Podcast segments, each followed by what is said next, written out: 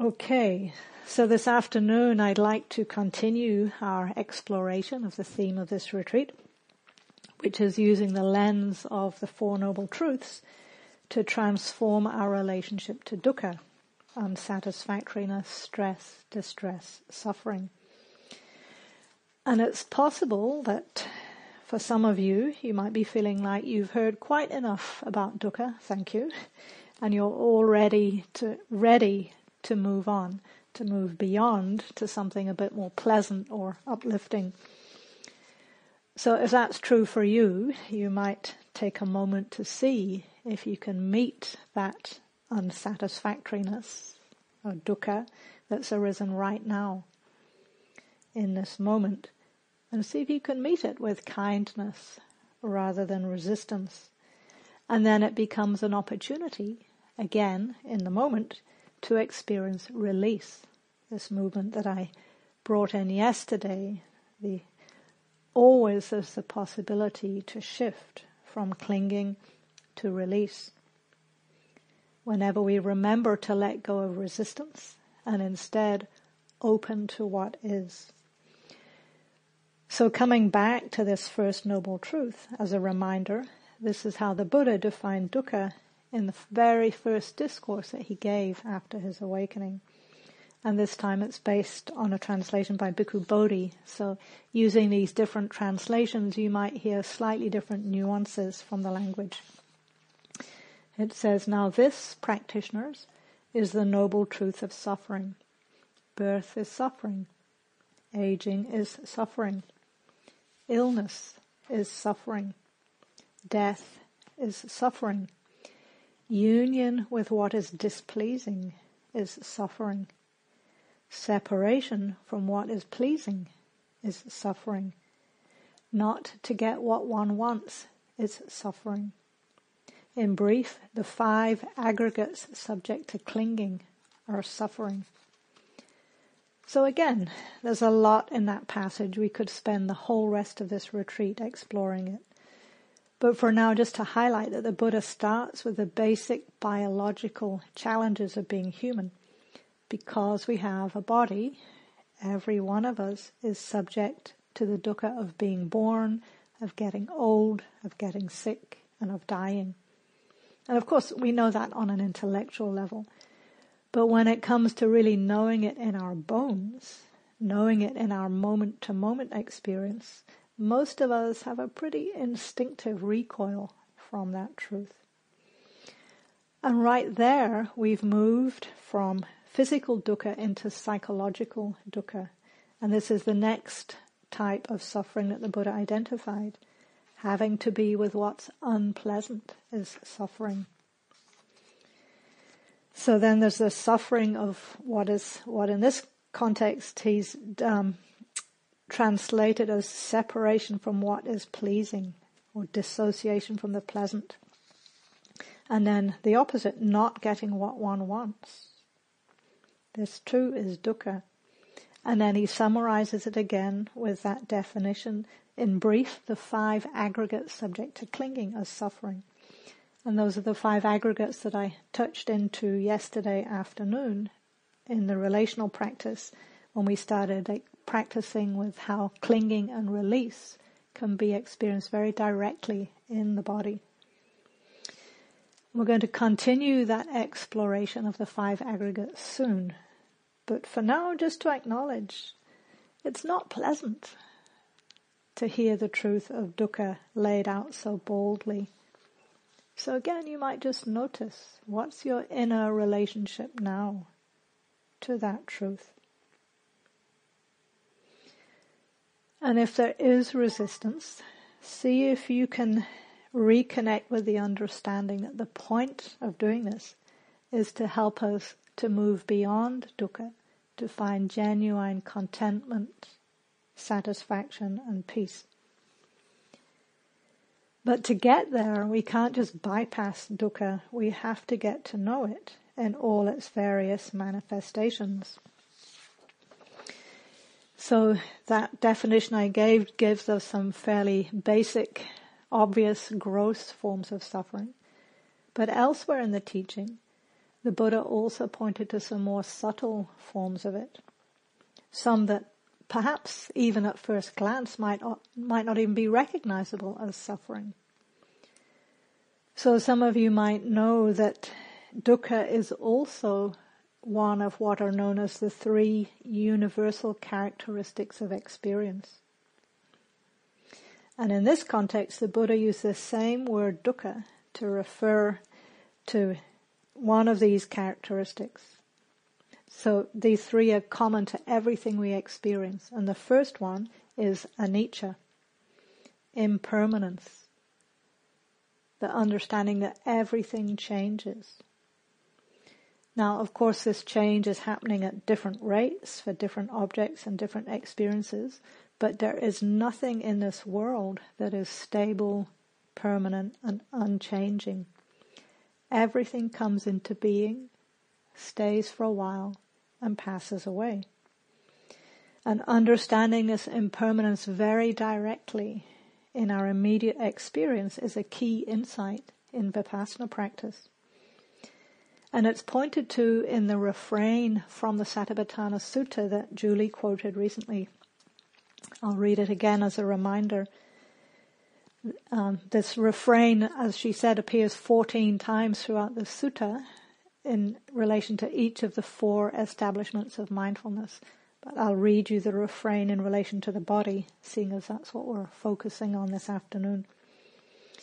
One abides contemplating the nature of arising in the body, or one abides contemplating the nature of passing away in the body or one abides contemplating the nature of both arising and passing away in the body. Mindfulness that there is a body is established in one to the extent necessary for bare knowledge and continuous mindfulness, and one abides independent, not clinging to anything in the world.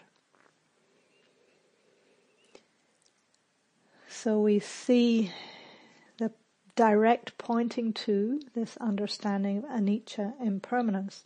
And because of that impermanence, because nothing lasts, because everything is unstable, unreliable, it's not capable of providing lasting satisfaction. And this instability gives rise to the second universal characteristic, which is dukkha. And here in this context, it's usually translated as unsatisfactoriness or sometimes unreliability rather than suffering. So in this context, even pleasant experiences can be classified as dukkha because they too will pass away. They arise, they stay for a while, but at some point they disappear and then we're left chasing after the next hit of pleasantness. So seeing this clearly is another key aspect of insight, of seeing that frees. Because when we very deeply understand that nothing is capable of giving us lasting happiness, it's easier to rest in equanimity, the heart mind that is free from wanting and free from not wanting. And then just for the sake of completeness, the third universal characteristic is anatta, usually translated as not self. And this is the point where I sometimes wish that the Buddha's teachings weren't quite so comprehensive. Because there's so much in each of these topics that I'm touching into. Each of them really deserves a whole talk or three of its own. And so just want to apologize, apologize in advance for sort of skimming over the surface, but we'll be coming back to many of these key concepts and understandings many times during this retreat. So for now, just to say that anatta refers to the fact that there's no solid, fixed, permanent, unchanging soul or essence that we could call me at the center of this all of these experiences. So I'll leave it there for now to continue with our exploration of dukkha. And again, that it covers a whole spectrum of experience. And in some ways the Buddha was inviting us to become a connoisseur of dukkha. to become familiar with it, to recognize its characteristics, to study it in detail, to become intimate with it as kind of the raw material of our experience, not as an exercise in masochism, but so we can understand more clearly how to free ourselves from it. And that's what makes the first noble truth noble. We're not wallowing in suffering for its own sake, but when we deeply understand dukkha, it's what sets us free. So in perhaps a slightly perverse way, we can think of dukkha as a gift. Because when we learn how to relate to it in the right way, it offers us a powerful opportunity to deepen wisdom and compassion. And through that process, the heart and mind become increasingly free of afflictive states. Now, at first, the idea of dukkha as a gift might sound counterintuitive because we can look around the world, our communities, our families, in ourselves. We can see plenty of suffering, sometimes terrible suffering. And if suffering was all it took, then we would be free. But what makes dukkha liberative is the way we relate to it. And that's what we're focusing on in this retreat, transforming our relationship to dukkha. So bringing the willingness to learn what it has to teach us. So the Buddha gives this definition of dukkha that covers the physical, the psychological, the relational domains of life. And then he summarizes it again as, in brief, the five clinging aggregates are dukkha. So again, just as I pointed to yesterday, this idea of clinging, grasping, identifying with, taking personally, holding on or resisting, these are all aspects of an unhealthy relationship to experience that tend to amplify our suffering. And then the opposite, the more we can disidentify, disentangle, not struggle, open to, and accept these are all aspects of release. So I'd like to zoom in a little more again into the body, which is included in the first of these five clinging aggregates. So again, the Buddha named these as five aspects of experience where we do tend to commonly get caught. So the first one is rupa, R-U-P-A, material form includes all physical matter and our own bodies. I'm going to highlight our bodies because that's one area that many of us really cling to and identify with strongly. There is just a basic biological delusion that I am my body. It's me. It's mine. It's who I am.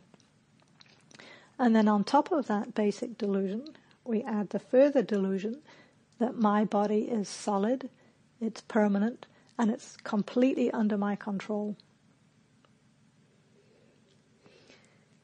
So as an antidote to that, in the first foundation of mindfulness, mindfulness of the body, we're invited to know the body from within, directly in our immediate experience, instead of our usual habit of thinking about it, usually as an object under our control. So instead, with mindfulness of the body, we get to practice knowing all of our physical experiences arising and passing away without adding our usual reactions, assessments, judgments, and so on. So I'd like to read you the instructions from the Satipatthana Sutta. And I've changed the language to be gender neutral. And the word bhikkhu, which sometimes is translated as monastic, also means practitioner. So that's the word I'll use here because it includes any of us. Here, practitioners, in regard to the body, a practitioner abides contemplating the body, diligent, clearly knowing and mindful, free from desires and discontent in regard to the world. Mindfulness that there is the body is established in one to the extent necessary for bare knowledge and continuous mindfulness. And one abides independent, not clinging to anything in the world, That too is how in regard to the body, one abides contemplating the body.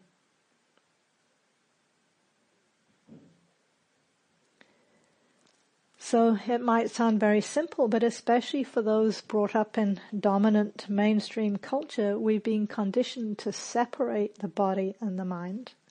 And remembering that the term clinging can also refer to resisting, ignoring, denying, most of us have been trained to privilege the intellect over the body. And in this hierarchy, the body is seen as inferior, sometimes just a kind of a dumb appendage that transports the brain from A to B. And similarly, many of us these days have been trained to te- to relate to ourselves as kind of machines or computers. And we treat ourselves as if we should be able to just stop and start and plug and unplug at will, and we override the basic biological nature of our bodies. And that also creates more stress, distress, and suffering. So most of us need to train in developing a wiser, more sane relationship to our bodies, to live in harmony with the truth of the body's impermanence and vulnerability instead of denying it.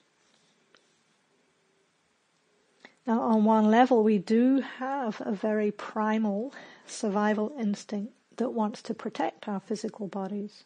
That's completely natural. So it's not surprising that when we're reminded of the body's impermanence and its vulnerability, it can be quite disturbing.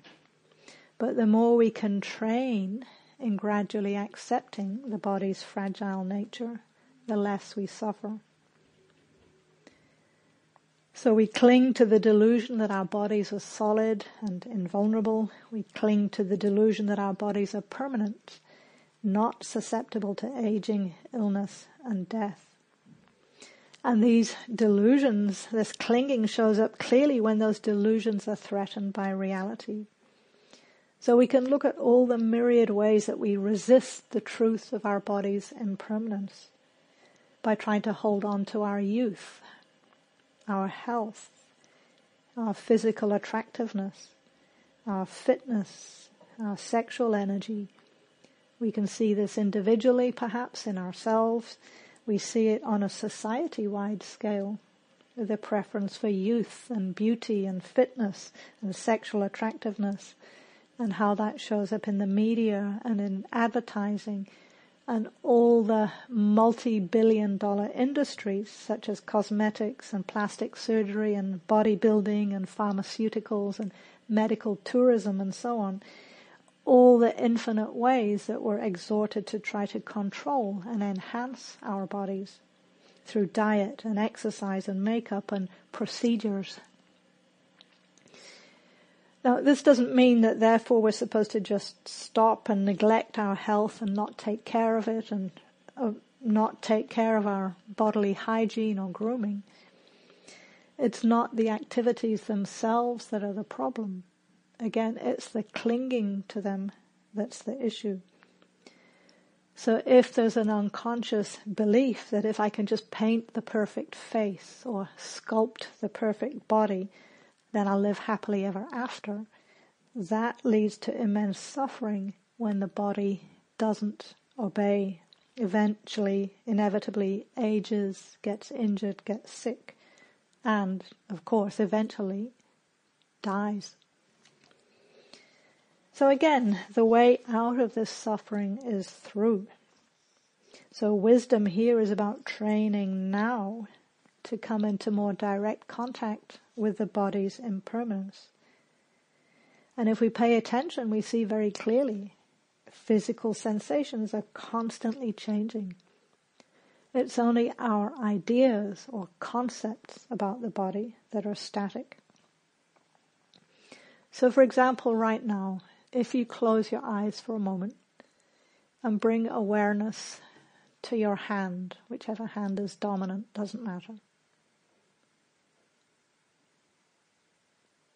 What do you actually experience in that part of the body that's normally labeled as hand? you might perhaps be overlaying that experience with a visual image or a memory of where we think the hand should be. But if you can let go of that, probably all you'll actually find are sensations. Perhaps tingling or warmth, pressure, hardness, softness, twitching, coolness, and so on. Is that true? Did anybody find a thing they could call hand? Or was it more just an interplay of these different sensations constantly changing? And this is true of the whole body. There's nothing unchanging, solid, or controllable that we can find anywhere in the body that we can say definitively is my body. And the Buddha was very explicit about this training in seeing the body's insubstantial nature. So in the Phena Sutta, he uses an analogy comparing the first aggregate of material form to a lump of foam. So remembering that material form includes the body, this is what he said. On one occasion, the Buddha was staying among the Ayojjhans on the banks of the Ganges River. There he addressed the monastics. Suppose that a large glob of foam were floating down this Ganges River, and a person with good eyesight were to see it, observe it, and appropriately examine it. To that person, seeing it, observing it, appropriately examining it, it would appear empty, void, without substance. For what substance could there be in a glob of foam? In the same way, a monastic sees, observes, and appropriately examines any form, such as the body. To that monastic, seeing it, observing it, appropriately examining it, it would appear empty, void, without substance. For what substance could there be in foam? So what the Buddha is pointing to here is something that has only quite recently been recognized by modern science. And nowadays we have high-tech instruments such as the electron scanning microscope. And scientists have been able to document this body's radical insubstantiality and changeability. And I'd like to read you a description of what scientists have been discovering because to me it captures something of the mystery and the magnificent, magnificence of our own organic nature. It says, the electron scanning microscope with the power to magnify several thousand times takes us down into a realm that has the look of the sea about it. As the magnification increases, the flesh begins to dissolve.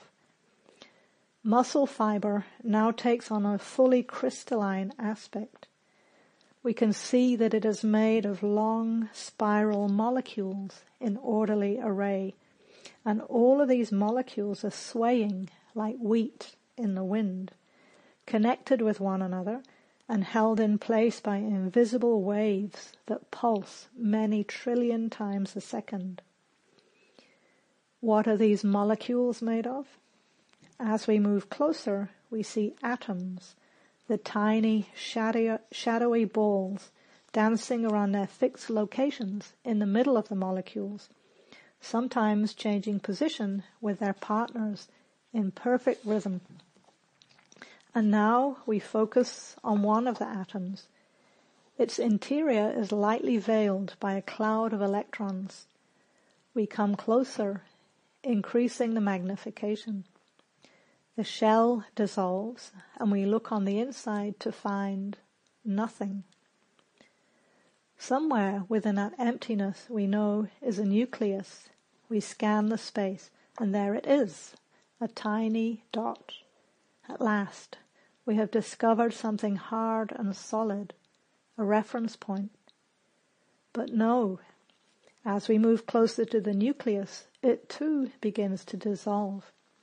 It too is nothing more than an oscillating field, waves of rhythm. Inside the nucleus are other organized fields, protons, neutrons, even smaller particles. Each of these, upon our approach, also dissolves into pure rhythm. Of what is the body made? It is made of emptiness and rhythm. At the ultimate heart of the body, at the heart of the world, there is no solidity. Once again, there is only the dance. So fortunately, as meditators, we don't need an electron microscope to understand the body in that way. If we develop enough mindfulness and unification of mind, sati and samadhi, we can know the body's lack of solidity and its radical impermanence very directly in our own experience. This clear seeing into the truth of anicca, dukkha, anatta, impermanence, unreliability, not self, is the doorway into transformative wisdom that helps us to let go of clinging and release into peace. So that's what we're doing here in this retreat and this afternoon. Thank you for your attention. Thank you for listening. To learn how you can support the teachers and Dharma Seed, please visit dharmaseed.org slash donate.